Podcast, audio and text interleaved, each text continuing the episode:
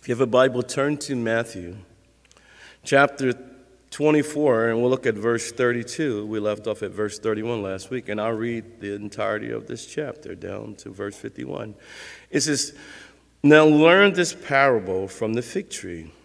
When its branches has already become tender and puts forth leaves, you know that summer is near. So you also, when you see all these things, know that it is near at the doors. Surely I say to you, this generation will by no means pass away till all these things take, take place. Heaven and earth will pass away, but my words will by no means pass away. But of that day, a particular day, of that day and hour, no one knows, not even the angels of heaven, but my Father only. But as the days of Noah were, so also will the coming of the Son of Man be. For as in the days before the flood, they were eating and drinking and marrying and giving in marriage until the day that Noah entered the ark, and did not know until the flood came and took them all away. So will, so also will the son, the coming of the Son of Man be. Then two men will be in the field, one will be taken and the other left. Two women will be grinding at the mill, one will be taken and the other left. Watch therefore, for you do not know what the, what the hour, what is the hour of your Lord is coming, but know this, that if the master of the house had known what hour the thief would come, he would have watched and not allowed his house to be broken into. Therefore, you also be ready, for the Son of Man is coming at an hour and you, you do not know, do not expect. Who then is faithful and wise, a wise servant, whom his master made ruler over his household to give them food in due season? Blessed is that servant whom his master, when he comes, will find um, so doing. Surely I say to you that he will make him ruler over all of his goods. But if that evil servant says in his heart, My master's delaying is coming, and begins to beat his fellow servants and to eat and drink with the drunkards, the master of that servant will come on a day when he is not looking for him, and at the end of, an, of the hour that he is not aware of it, and will cut him into and cut him into an appointed portion with the hypocrites. There shall be weeping and gnashing of teeth. I don't know how that sounds, but that don't end well. If it's weeping and gnashing of teeth, I'm sure that's not, and, and that never is any in a good sense. Weeping and gnashing of teeth. No one knows the hour, you know. You know, if you read chapter 24 of Matthew, most all of chapter 23, 24, 25, if you read those chapters, this is all the Lord speaking. That's why I was probably stumbling through this. I guess the devil don't like the Lord speaking. But this is the Lord speaking. This is the Lord Jesus doing the talking here. God's only dear son. This is the one, he, says, who, who then is a faithful and wise servant? You know, he, he's the one that's doing the speaking here. And when you read this, if you get a million commentaries that all kind of say something a little bit different in different variations and different views too. You know, the preterists have one view, you know, reform guys, uh, you know, the charismatic guys have another view that spiritualize, the scriptures. There's another group that's so conservative that they miss the other part. It some are literal, some are non literal. But when you read this, you have to read this careful and you have to read this in light of Christ looking outside of time. Christ is not subjected to time. So in one verse, he could talk about the tribulation. And in the next verse, he could talk about the rapture. In the next verse, he could talk about his kingdom being set. I mean, he can do that because he's outside of time. So when he's speaking, he's not, it's not relegated to just the way we see time. It's not relegated like that. Because back in verse 30, he said this. It says, then the sign, uh, then the sign of the Son of Man will appear in heaven. And then all the tribes of the earth will mourn, like in Zechariah, you know, 12:10. And they will see the Son of Man coming on the clouds. Daniel chapter 7, verse 13 says, you know, and behold, one like the Son of Man coming with the clouds of heaven. They, but here Matthew says they'll see the Son of Man coming on the clouds. Jesus is speaking of heaven with power and great glory. Jesus is talking about the second coming there. He's talking about when we come back with him. That's the second coming. People get mixed up the words coming, you know, at his coming. It could mean at his coming, second coming, but it also could mean that when he comes and raptures us out of the church. So coming doesn't necessarily mean that he comes, you know, back and set up his kingdom here on earth. It doesn't necessarily mean that. But here in this particular verse, it's talking about the second coming of Christ in verse 30. And then he says, And he will send his angels with a great sound of a trumpet. God loves using trumpets. He used it for the rapture. He'll use it in 1 Corinthians 15, 52, 1 um, Thessalonians 4, 16. And now he's talking about a trumpet. And they will gather, it's episynoago in the Greek. He says to gather, that's to gather, to bring together, you know, his elect, together his elect, the ek, you know, klet, you know, from eklegomai, out of, eklektos is the word here. He's saying bring together, he'll gather his gather, you know, he'll gather his elect together from the four winds and, and from one end of heaven to the other, which is interesting here is this. When he says he'll gather his elect, immediately people think of the church. Here he's not talking about the church. At the second coming, he's not gathering the church because we'll be coming back with him. We've already been raptured. And so that's what a lot of people get confused. They get confused when you read this. He says, He will gather His elect. These are those who survived the tribulation period. These are those, look, they'll see him coming and they'll be like, oh no, Jesus is real. Because they're going to realize, you know, you know, 2,500 and, you know, and, you know, 60 days and so forth. You know, first half, the second half of the tribulation, uh, Revelation chapter 19, Christ comes back with the church. That's us. So here, when he's talking about this gathering those from the four winds, from one end of heaven to the other, this is not speaking of the church at all, because we'll come back with them. Is that clear? All right, so y'all got that part. And now he goes into this parable about the fig tree. Trees are mentioned all through the Bible. You know, the mulberry tree. The, you know, Luke talks about uh, other trees. We, most Gospels don't write about mulberry tree. Remember in Luke 19, Zacchaeus, the sycamore tree. But Matthew talks about, he mentions fig tree about five times in the Gospel of Matthew. And is always related to some kind of fruit or lack thereof. He says, now learn this parable not of, but from. He says, learn this parable from the fig tree. 43 times fig tree is mentioned in the Bible. And as an interesting, it seems to be a picture of Israel here. One commentary writer described the fig tree as it represents Israel from the time that the nation rejects Christ to the time when Israel as a nation accepts Christ. So he says, you know, learn from the fig tree.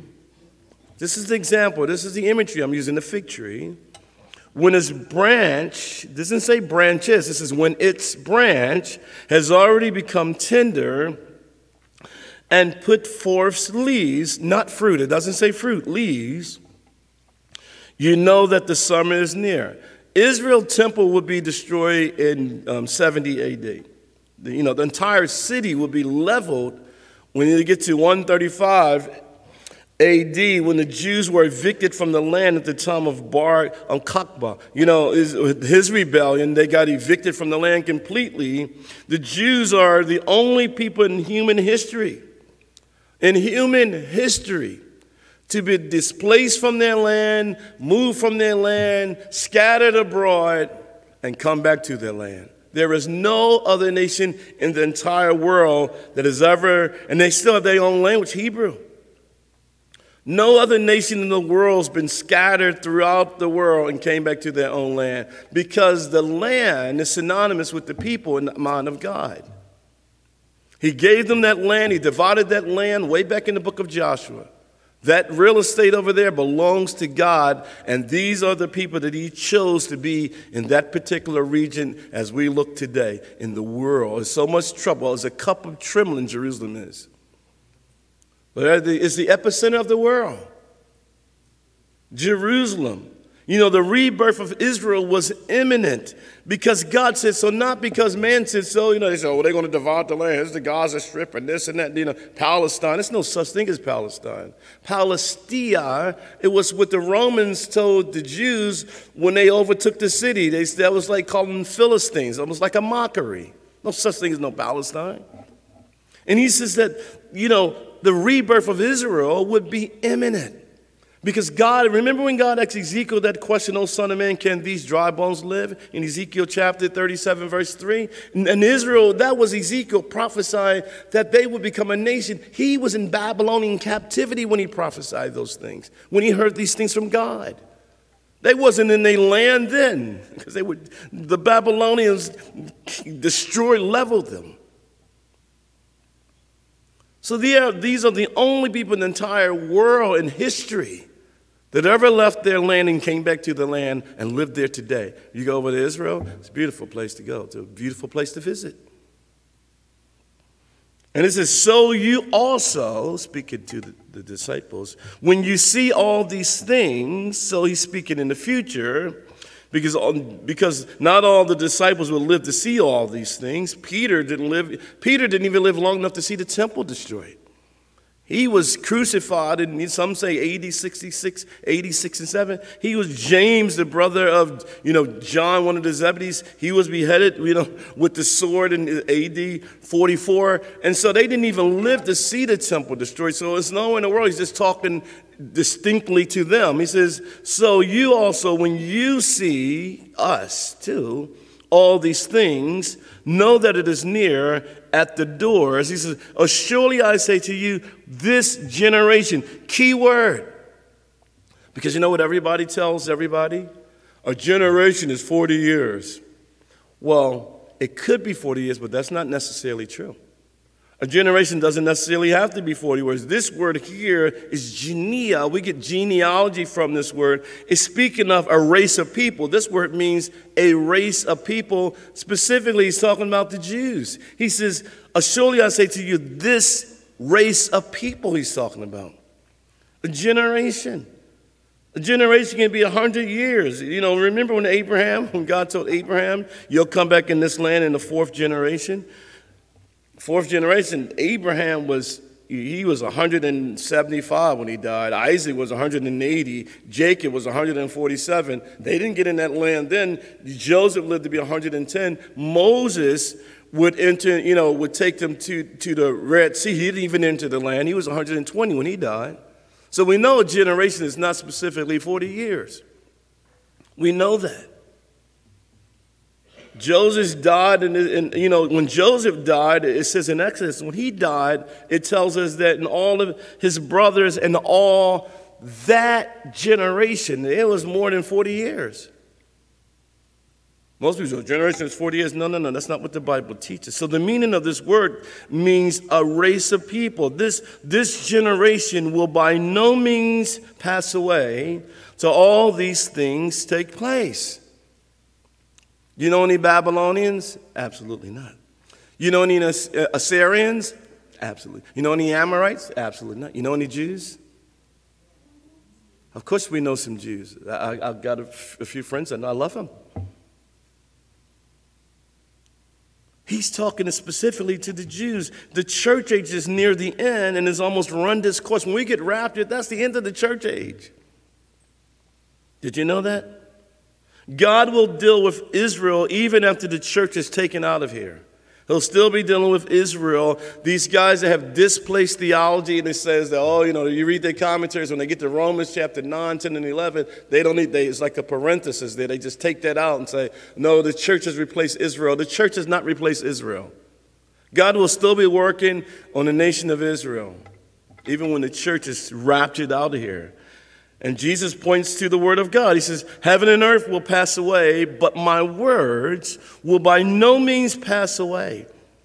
Remember in the Sermon on the Mount when he said that, For surely I say to you, till heaven and earth pass away, one jot or one tittle by, will, will by no means pass from the law until it's all fulfilled. So he's speaking to the Jews here. And then he switches subjects here. And look what he says. But of that day, some particular day, an hour no one knows, not even the angels of heaven, but my Father only. But he gives us an, an example or a comparison, you know, some comparison because he says, but as the days of Noah were, so also will the coming of the Son of Man be. For as in the days before, notice he says before, they were eating and drinking, marrying and giving in marriage until the day that Noah is interest entered the ark. You know, they were in there having a good old time. Remember in Genesis chapter 6, you read that chapter to blow your mind because the world is interesting. Look, it says, when God saw that wickedness of man was so great on the earth, we think it was like in a city. He says, the, earth, or the whole earth. Do y'all see wickedness in the whole earth today? And that every intent of the thoughts of man's heart was only evil. He says, continually man was evil. Continually. And the Lord was sorry that he made man on the earth. And he was grieved in his heart. And so before the flood, you know, evil continually, even today that we live in, there's nothing new under the sun. You know, one verse I love is Ecclesiastes 1 9. There's nothing new under the sun. It's a wicked world now. The world has gone so wicked, it's lost its natural mind. Nothing is new. Nothing changed in the hearts of man. They still are deceitful and above all desperately wicked. We live in a wicked, a wicked world. And this is as in the days of the flood. there were evil. Wickedness of men was great on the earth, and every intent of the thoughts of his heart was only, this is only evil continually. Imagine that. Only evil continually. Nowhere in the world that's talking about now. No, no. Well, yeah, you want to bet? that day, the days before the flood, notice they were eating and drinking, having a good old time. They were drinking, and he's not talking about drinking Kool Aid, I'm sure marrying and giving in marriage until, notice, the day, this is one particular day, as Jesus said in verse 36, but that day, and no one knows the hour, but it was the same time, the same kind of scenario when the flood happened. No one knows the hour because they were having a good time, drinking and partying. Noah building the ark, and they looking up, you fool, it never rained here before. What are you building the ark for? You must be out of your natural. Look at the old man, Noah and his three sons and his wives, they all work. they crazy. Y'all sure crazy coming to church. You guys got to be. Why would y'all all come here this morning on a Sunday morning? This is crazy. Why would you even come? You know, people say, these people, they nuts. the Bible thumpers always, the Bible this, the Bible that. Get out. I'm going to the cabaret. Oh, they still have cabarets. I'm going to the club. I'm going to get my drink on and my drugs on and I'm going to do all that stuff. I'm going to be merry and have fun and just live my life. Yeah. Life is about having fun. Life is about amusement. A, not muse, not to think, not to think, not think about your problems. Life is about amusement. Life is all about just having a good old big, big ball. That's what they thought in the days of Noah until the day, it says that Noah, Noah names means rest, that Noah entered the ark. You know, they realized the day of God's judgment when it happened, but they were ignorant or they ignored all the signals and the signs, so they were without excuse. There was nothing redeemable, so God had to judge the world. When there's nothing redeemable, God judges. And he's always shown mercy before judgment. He's always shown mercy before judgment. God will always show mercy before judgment.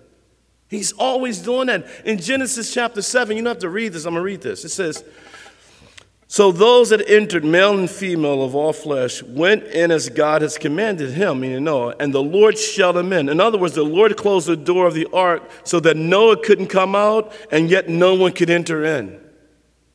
You know, the world who did not believe in God and the God of Noah was shut out. And when they were shut out, you know what came with being shut out? They were judged by a righteous, holy God.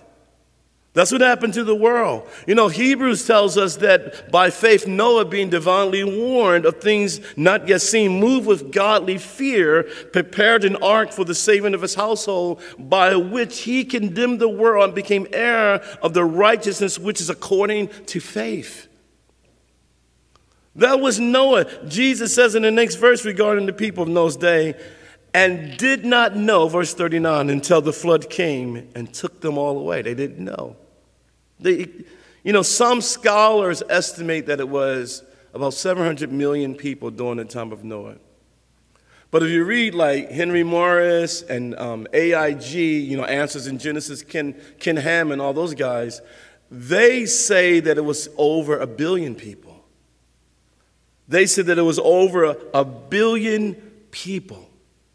Now you calculate this, and you, if you're a statistic person and you're a mathematical or an arithmetic person, think about eight people being saved and the rest all die through God's judgment. You think about that.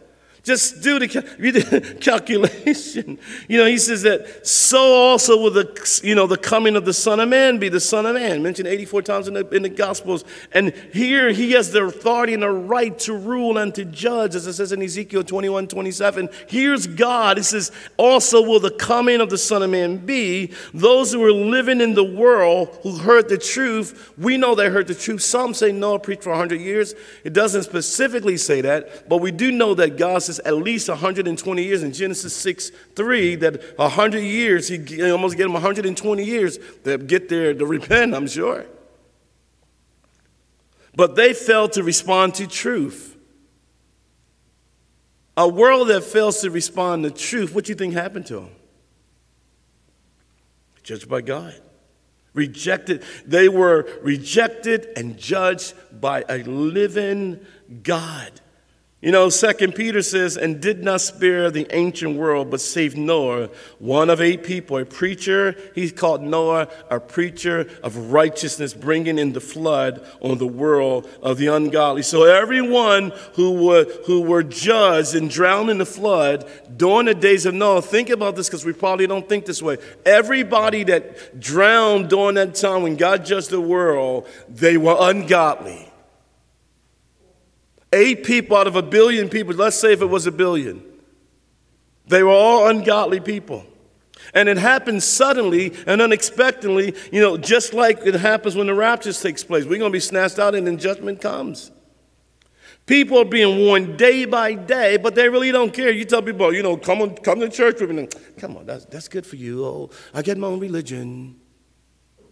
I got my own life. Come on, don't rush me. You know, some girls get married, they get saved in the marriage, and the husband, ah, what you trying to rush me with this religious stuff and all this? And you can't, don't, no, no, no, no, no. There will be a day when the world will be judged. Be They're going to be drinking and eating and marrying and giving in marriage, and they will be judged. And if the rapture happened today, we got a major problem, y'all. That's why I always say, go and tell people about Jesus Christ. The world's population, you know, in the Christian world, they say, and this is only calculations. I don't know if this is an exact number, but you read the numbers, I read numbers all the time. It says that there are 2.4 billion Christians in the world.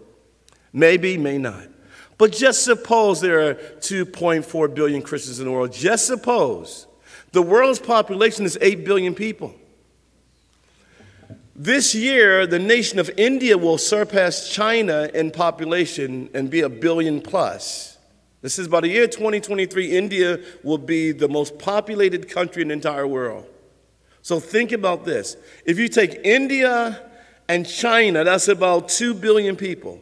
Just say if those two nations, that population, all got raptured, do you know 6 billion people left here? It'll be 6 billion people left here that will be judged by God. The numbers are staggering. It still will be at least 6 billion people. Could you imagine 6 billion people going through the tribulation period? And I really doubt if it's 2 billion Christians. I doubt that. It depends on what they call Christian maybe is a, a billion one. But could you imagine How many people will be left behind to be judged by God during the tribulation period? I'm estimating at least 7 billion people will be here. Uh, you know, about 7 billion people that don't know the Lord. Islam is growing. So there's going to be billions of people, they don't believe in the Lord. They say, Allah for, for, forbid that he would beget a son. They don't believe in the son of Christ. The J Dubs, they don't believe in Jesus Christ. The Mormons, they don't believe in Jesus Christ. The Buddhists, you just add up all these people who are religious people that will be left behind. You think about that.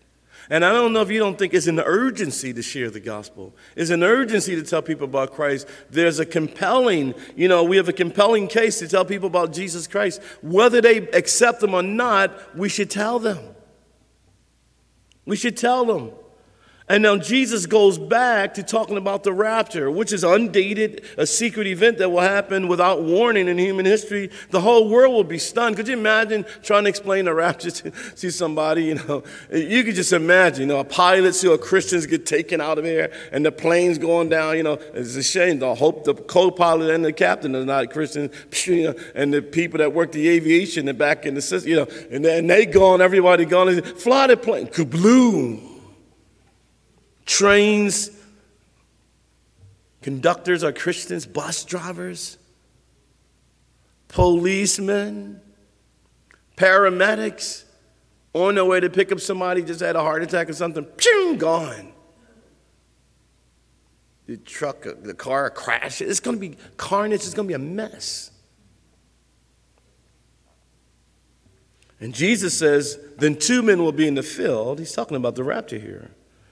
One will be taken, is para, the word is para lambano in the Greek. It means taken, aggressively taken, to take by showing, you know, strong personal initiative, to take with oneself, to join to oneself, and associate a companion. He says, one will be taken to Christ, and the other left. Two women will be grinding at the mill. One will be taken, the other left.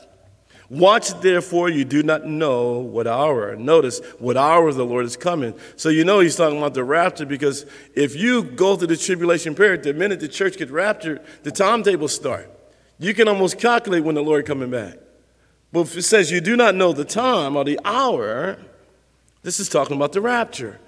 But know this that is, the master of the house had come.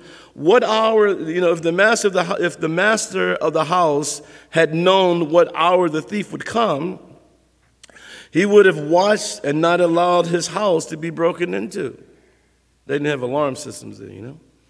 Therefore, you also be ready, for the Son of Man is coming it says he's coming. The Son of Man is coming. He's called the Son of Man. And during the kingdom age, two times in Revelation is mentioned Son of Man, but during the kingdom millennium, he's not going to be called the Son of Man. He's going to be, and Jesus only called himself the Son of Man. Nobody ever called him the Son of Man. He's going to be called the Son of God, the Lord of Lords, the King of Kings, the Word. He's going to be the, you know, he's going to be in his glorified body. And it says, therefore, you also be ready, for the Son of Man is coming, not down. When it says he's coming, he's not speaking about he's coming down in the sense of setting up his kingdom on earth. That's the second coming, which ushers in the millennium. We know that. But he's coming in the air. That's what it means. He's coming in the air, and we don't know when that's going to happen. But be ready. If you're a believer, don't live your life so loosely that you think it's your life. You on a time, we on a time clock too. If the Lord came and snatched us out of there, what would he catch you doing? In some club singing, that's the way I like it or something? I don't know. Look, Paul, when he wrote the church in Thessalonica, he says, Look, those in Berea were more fair minded than those in Thessalonica because they studied the scriptures for themselves to determine whether or not these things were true. Those in Thessalonica, people was telling them, oh, the rapture already happened, quit your job, and they all idled and all this stuff. Paul says, no, no, no, the rapture ain't happened. He said, in fact, let me give this church, he stayed three Sabbaths there. Three weeks or so. He gave them the best eschatology in any other book, any other church in the Bible in the New Testament. And Paul tells them, he said, Let me tell you something. For this we say to you by the word of the Lord, that we are alive, that we who are alive and remain until the coming of the Lord will by no means precede those who are asleep. For the Lord himself will descend, not come and set up his kingdom. He will descend from heaven with a shout. That's the rapture. With the voice of an archangel. There's only one archangel. That's Michael, the archangel. And with the trumpet of God. And the dead in Christ will rise first, those who die before us. Then we who are alive and remain shall be caught up, is the word harpazo, to be snatched out by force together with them, those believers who went before us, in the clouds to meet the Lord in the air. We'll meet him in the air. And thus we shall always be with him. And that's why Jesus, at an hour you do not expect, one day the rapture will happen. Phew, you're taken out of here. Speak to flesh and blood won't inherit the kingdom of God. I wonder is it a bunch of blood and bones and all that stuff, and we just changed all of our clothes.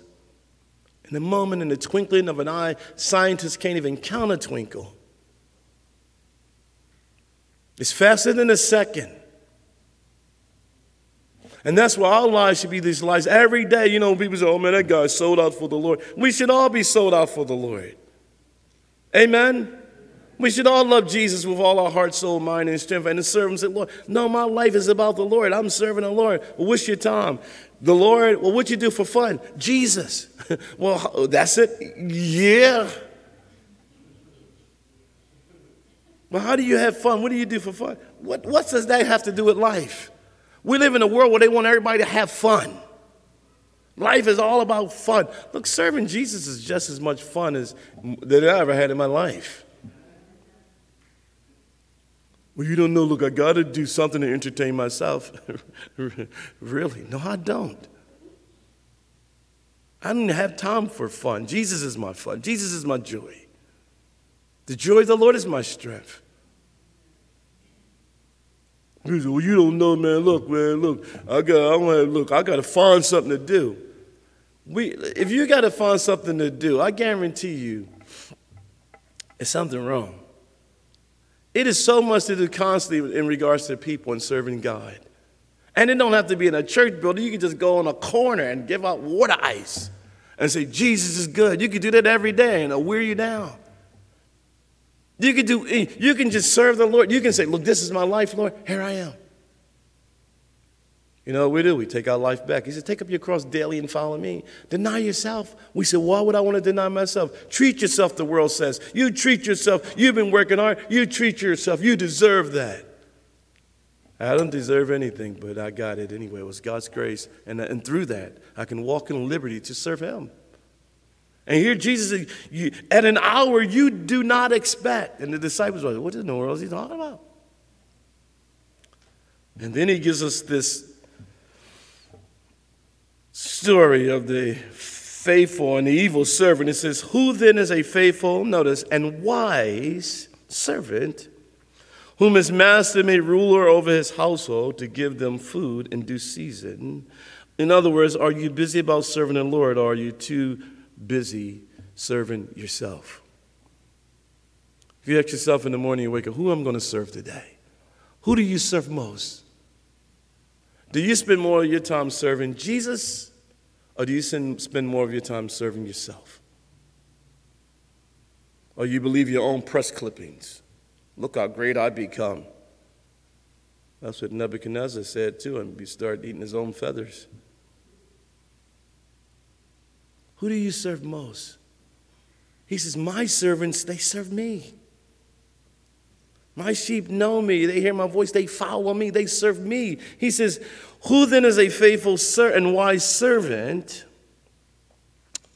This is the one that God can entrust with the things of God, whom his master made rule over his household to give them food in due season. He says, bless. It's the same word in the Beatitudes, Makarios or Makarios, some say Makarios. Makarios is the same word that means happy is that, look, that particular servant whom his master, when he comes, will find doing so. What will Jesus find you doing when he come back? In the gym working out. One, two, and got to get these carbs. Oh, boy. You know, uh, lift it. That's not saying nothing wrong with the gym, but will he find you doing that? What will he find you doing?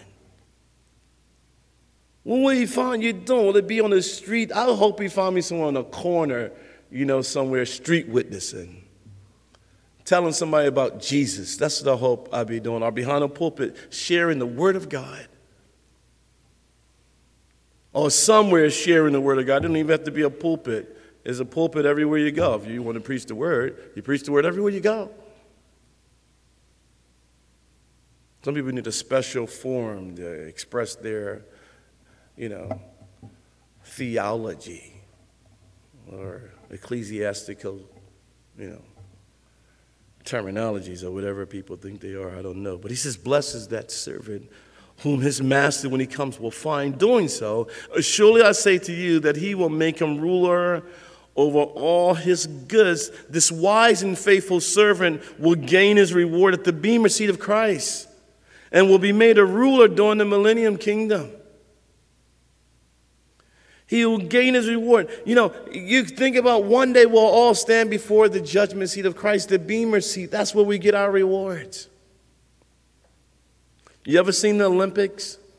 And you know how they start it and they, and they close it out and they have the uh, award ceremony?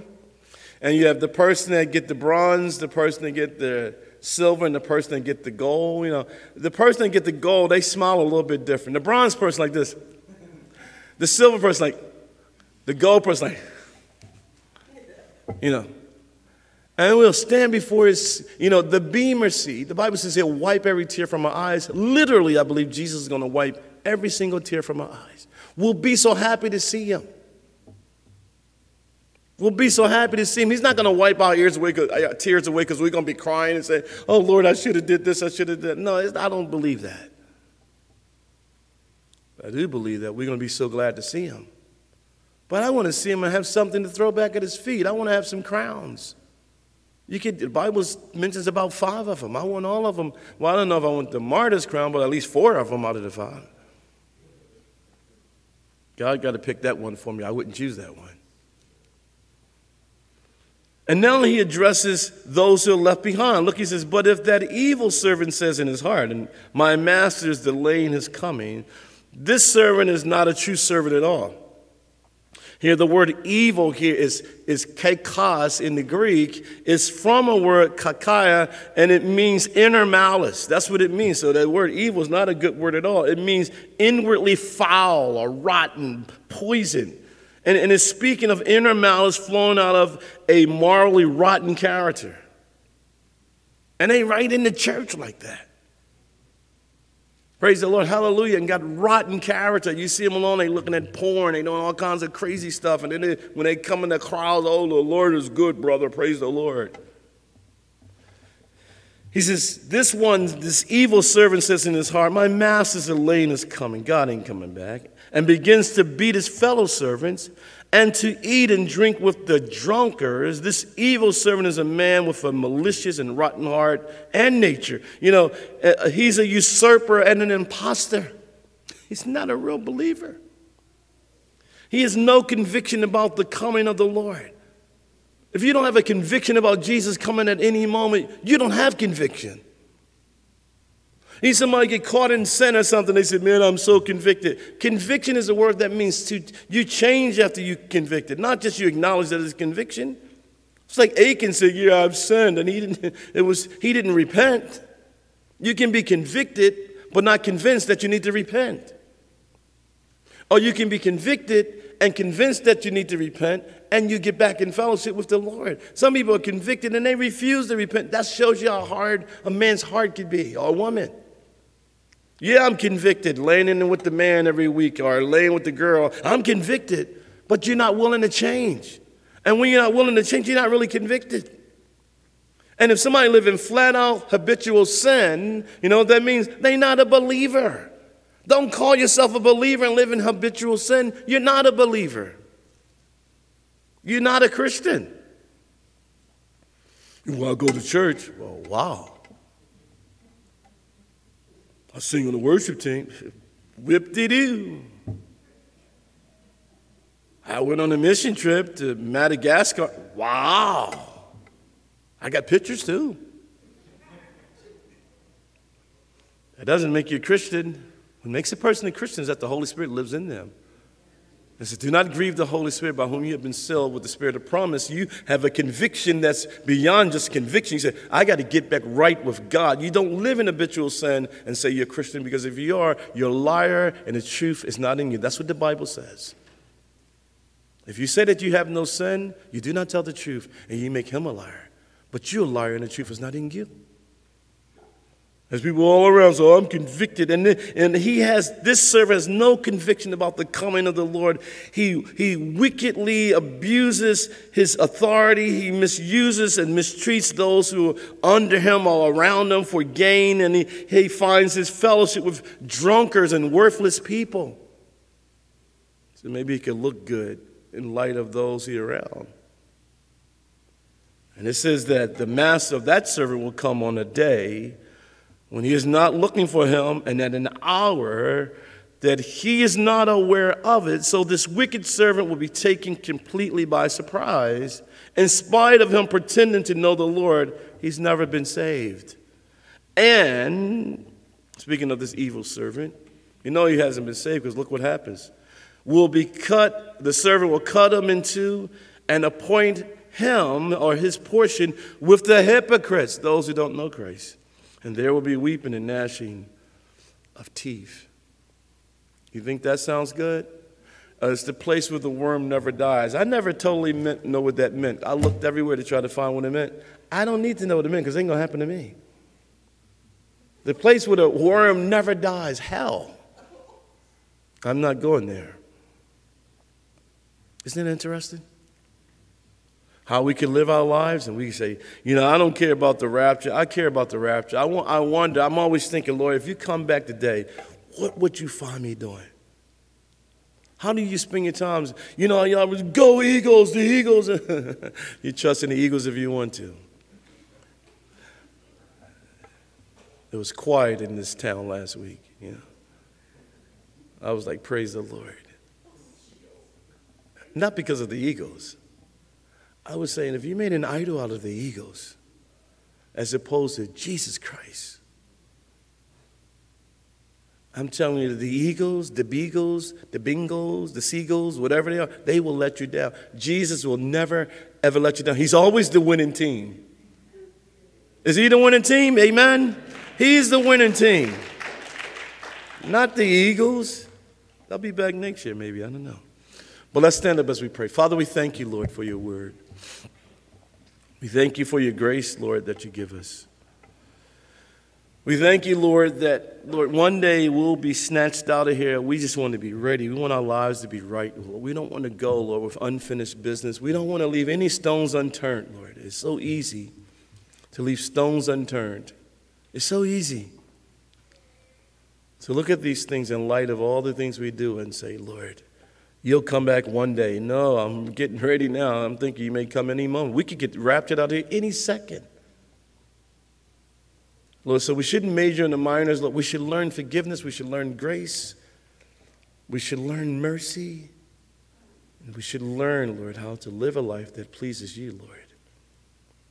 Not a life that pleases ourselves, but a life that pleases you. And so, Lord, I pray for those who are here today, Lord, that we live our lives, Lord, above reproach that we let our light so shine before men that they could see our good deeds. And Lord, and at the end of the day, you get all the glory out of our lives, Lord.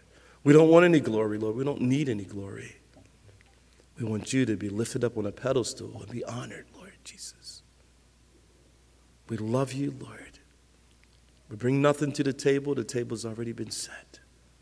But let us work out our own salvation with fear and trembling and making our own calling and election sure, Lord, that we would love you we would serve you, and that we would love your people, Lord. So we honor you, we praise you. In the name of Jesus, amen.